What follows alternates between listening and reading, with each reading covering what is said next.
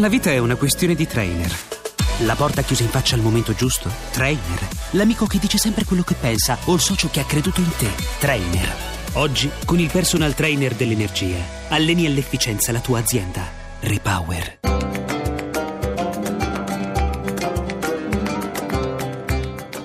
Dialogo con l'Islam. Un saluto da Luciano Cozzolino e ben ritrovati a Dialogo con l'Islam.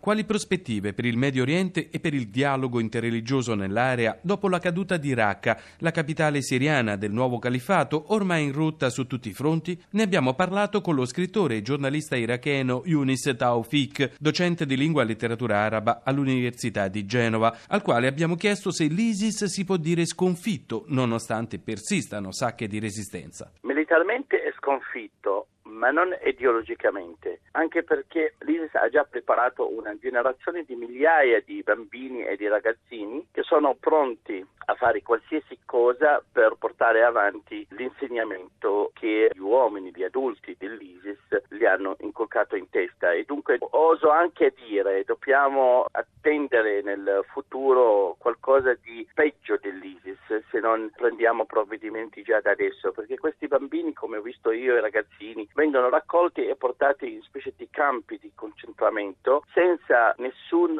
sforzo di come per dire aiutarli a superare quel lavaggio di cervello che hanno avuto. Alla luce di tutto questo, che scenari si aprono ora per l'intera regione, soprattutto in una ottica di coesistenza tra le varie fedi? Sinceramente e non per essere pessimista posso dire che i scenari sono inquietanti, anche perché oggi si inizia già una sorta di scontro tra curdi e iracheni di orientamento sciita, mentre i sunniti non hanno ancora avuto, dico i loro diritti, ma anche la tranquillità che loro aspettano dopo l'essersi liberati dall'ISIS. E nemmeno un piano di ricostruzione che possa un po' rinfrancarli e dall'altra parte abbiamo altre fazioni, altre etnie, altre minoranze che non sono ancora riusciti a ristabilirsi e a ritornare, ad esempio per quanto riguarda i cristiani, saranno il 10% dei cristiani iracheni della valle di Nineve che sono ritornati nelle loro case. Così lo stesso posso dire per gli yazidi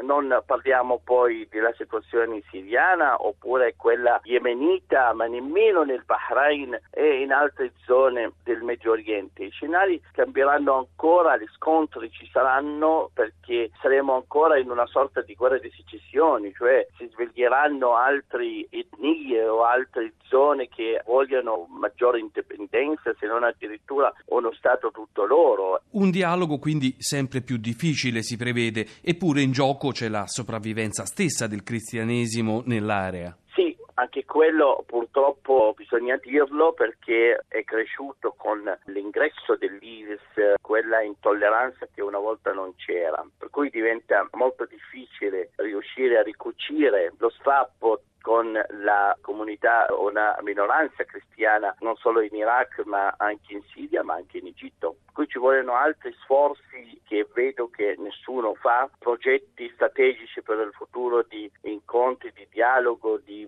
soprattutto progetti culturali per insomma, cercare di superare questo momento tanto inquietante e penso che qualcosa bisogna che anche il Vaticano faccia. Eppure delle voci ci sono per la pace, in particolare sua beatitudine il patriarca Zaco chiede di smettere di coltivare la vendetta e dice non c'è futuro se non si ferma la deriva confessionale. Sono molto d'accordo anche perché come vediamo già tra sunniti e sciiti, tra virgolette, non scorre buon sangue, c'è voglia di vendetta, di supremazia, c'è un intervento esterno, cioè quello dell'intervento iraniano che cerca di diffondere, di eh, espandere e di trasportare la rivoluzione mm, anche ai paesi vicini, per cui questo non aiuta ovviamente il dialogo tra sunniti e sciiti, come la presenza del fanatismo religioso nell'aria non aiuta il dialogo, la vicinanza con i cristiani. Per cui qui ci vuole qualcuno che lavori. Il discorso è molto bello, molto interessante, ma